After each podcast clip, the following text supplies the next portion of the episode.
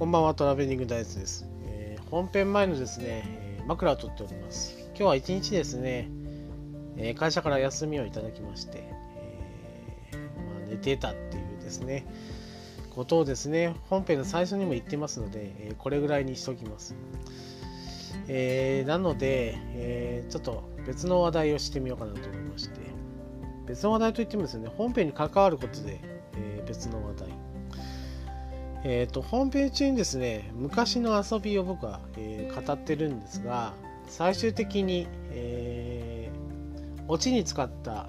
遊びがあるんですね。それがですね、何かで見たことあるなと思って、おおよそですね、独自に編み出した遊びなので、他のところで見ることはないんですけども、どっかで見たことあるなっていう風な感覚があってですね、思い出してました。でずっと思い出して、なんだろうなと、ある一定の僕たちがやってたことなんで、地域しか流行ってなかったのになと思ってですね、どこで見たことあるんだろうと思ったんですね。最終的にたどり着いたのがですね、なんとですね、フォレストガンプです。合致しましたね。フォレストガンプだって思いました。最終的に、本編最後にも言いますけども、その情景がですね、フォレストガンプのあるシーンと重なるような、状態だったなっていうのを思い出しましたね。あんな大規模ではなかったんですけども、同じような状態になりまして、同じことしてたんだなと。もう当時はまだ公開もされてなかったので、先駆けてですね、それと同じようなことをしてたんだなっていうふうな、ちょっと思いがあってですね、不思議な感覚になりました。それでは本編参りましょう。トラベリングダイスのポッドキャスト。こ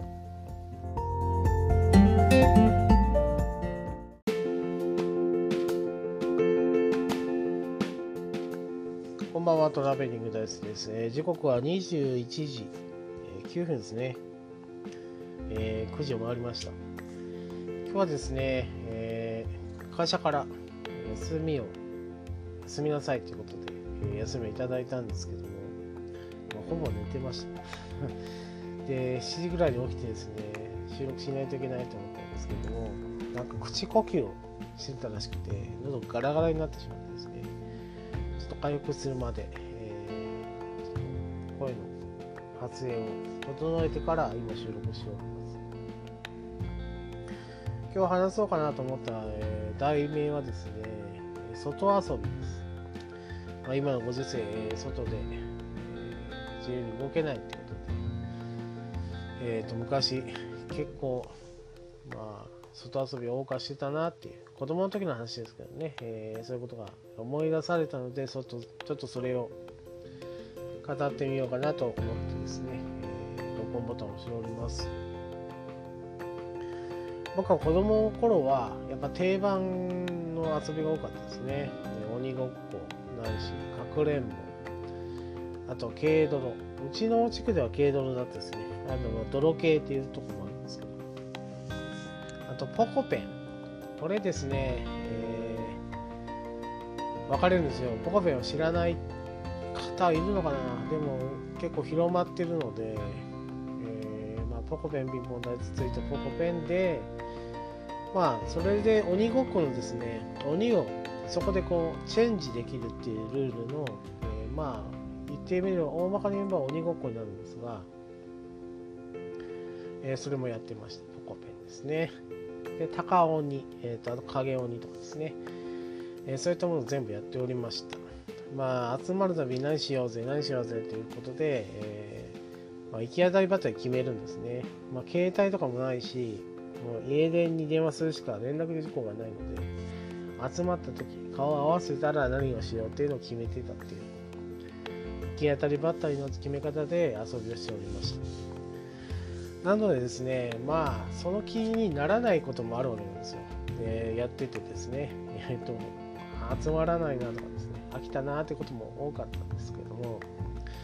そうするとですね、天才的に遊びに関しては天才だなっていうやつがですね、提案をしてくるんですね。別の遊びをしようぜってことで、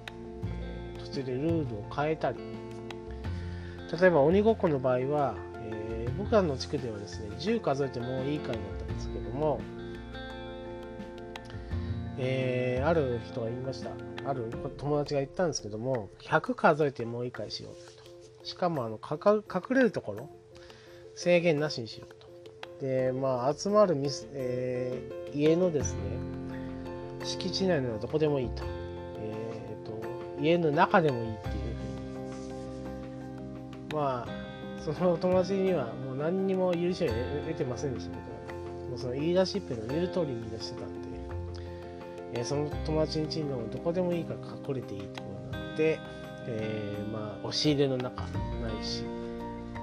トイレに鍵閉めて隠れるとかやってましたね。で、怒られたのはもう大概ですね、集まったらですね、当時はサッカーとか野球とかしてたわけなんですよ。で、それにちょっと飽きたらかくれんぼ鬼ごっこに移行してたので、外を走り回ってですね、スライディングとかですね、平気でやってた、服装でその押し入れとか隠れてましたので、大概中泥だらけになっちゃうんですね。なのでそれをやって、後で親に報告が行ってですね、謝りに行くとかいうこともありました。で、鬼ごっこに関してはそういうカスタマイズをしてましたけども、それも飽きてきたということになって、今度は軽泥をですね、ちょっとパワーアップさせようという話になって、軽泥に関しては雰囲気的に、警察が銃を持つ銀玉鉄砲みたいなやつを持ってですね、ちょっとしたルール変更としては、警察に見つかったら、ある程度、距離を詰めたらですね、動くなと言えると。で、10秒間だけ静止できるってことですね。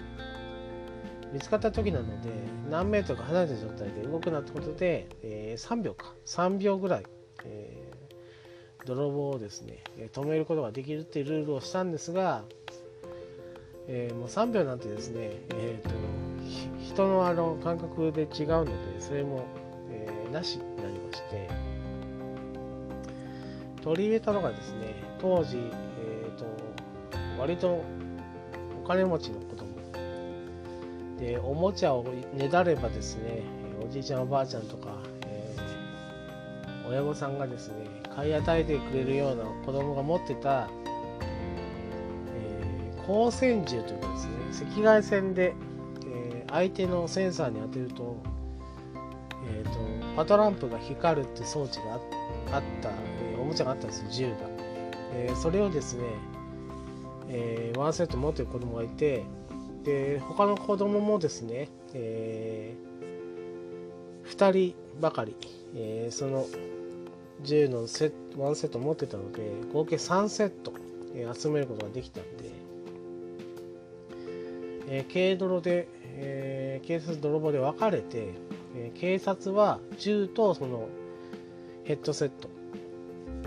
の装置をつける。で、泥棒に関してはセンサーだけつけるっていう状態に、します。で、要はですね、銃と、頭のセンサーを持てるのは、警察だけなんですね。で、泥棒に関しては逃げ回りながら、警察が、そのセンサーの銃を撃った時にこう反応してしまった場合は、その場で捕まったことになるっていうルールにしました。で、やってみたらですね、結構スリリングで、狙いを定めない限りは、パトランプ回らないんですけども、追加ルールとして、警察の陣地内にですね、泥棒側にのセンサーのセットになっている銃を置けると。で、仲間解放した時に、その銃を1本持ってっていいと。で、そこで警察を瞬時に撃って、警察の、センサーが鳴った場合は、残りの、複数人捕まっていた場合だったら残りの、仲間も救出できると、1人だけですからというようなルールにして遊んでいました。でもですね、狙い定めてはそんなに光ることもないし、盛り上がってはいたんですけど、それも飽きてきて、でですね、もう、最初言った定番の遊びは全部やり尽くした状態でしたね。でですね、6年生にもなると、やっぱりテレビゲームとか、スポーツ系が結構多くなってですね、野球とかサッカーをしだすんですよ。で、そういう外で遊ぶ系も、どんどん飽きてきて、そういったふうにスポーツ系に偏っていくんですが、道具等を持ってない子はですね、つまんなくなると。で、みんなで一緒に遊ぶっていうことがちょっと、そういうのが少なくなってきたときに、スポーツだったら何でもいいかなっていう話になったわけですね。で、ある、友達が言いました。マラソンでもしようかって言ったんですね。なんだその提案はと思ったんですけど、その子がですね、マラソンというのはすごいと、42.195 キロ走るんだよっていう話をしたんですね。長い距離走るんだなっていう話になって、じゃあ町内ですね、走ってみようかってことで町内走ったんですよ。割とですね、集団で走ったんですけど、そこまで疲れることもなくですね、いけるじゃないかと思って、これを遊びにしようと言い出したんですね。最初5人で集まってですね、じゃんけんをしました。で、一番勝ったもの、勝ち残りというかですね、最終的に勝ったものは自転車で、移動ができると。で、その自転車にみんなついてって走るだけの遊びです。ひどいでしょ。で、特設する点はですね、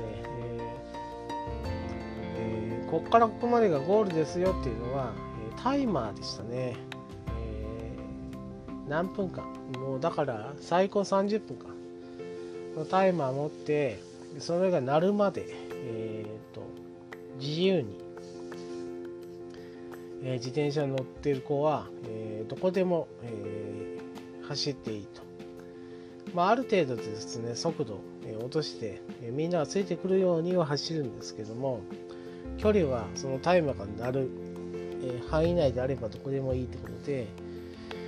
それについていってみんなが走って、ついていくだけっていうゲームをしていました。ゲームというか遊びをしていました。で、それはですね、同級生とやってたんですね。5、6年の時に。で、そうするとですね、同じメンバーでやってたので飽きてくるので、そのメンバーの中で兄弟がいる、弟がいる人は弟を連れてくるようにってことを言って、中学年というか 3,4 年生が入って、その遊びをしてました。で、それでもちょっと、メンバー的に少ないなってなったらですね、上級生と遊びたいっていうですね、下級生ですね、1、2年生が、近所にいたので、その子たちも誘ってですね、みんなで、自転車の後ろをついていってですね、ただ走るだけっていう遊びをしてました。もう定番をですね、繰り返しやって、もうやることがなくなったらですね、こんなことまでするのかっていう遊びをしてました。でも当時は楽しかったんですよ。ワイワイですね、会話をしながらですね、自転車についていくっていうことをしてましたけど、そんな風にですね、外遊びを謳歌していた、小学校時代でありました。で、僕はですね、予期せぬことで転校することになってですね、その学校ではもう人数が、田舎の小学校だったので少なかったんですね。全校生徒を合わせてですね、40人足らずだったので、田舎の学校ではあったので、馴染むことができなくてですね、そこでちょっとサッカークラブに入っていたので、集まってすることといえばサッカーとかですね、そういうことだけだったので、外遊びも、なかったんですけども、そこはもうすぐもう中学校に入ってしまって、そういう遊びもしなくなってしまってですね、今思えばですね、転校前の6年間はかなり定番の遊びをですね、工夫しながらやっていたなというふうに、思い出してですね、ちょっと、収録してみようと思って今、録音ボタンを押して話しております。以上ですね、こんな感じで、小学校ないし子供時代にですね、定番の遊びを工夫してですね、バカな遊びをしていたなという、話を、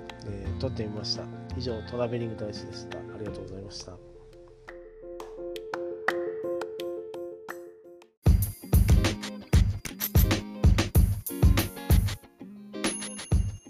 当番組では皆様からの感想を募集しております。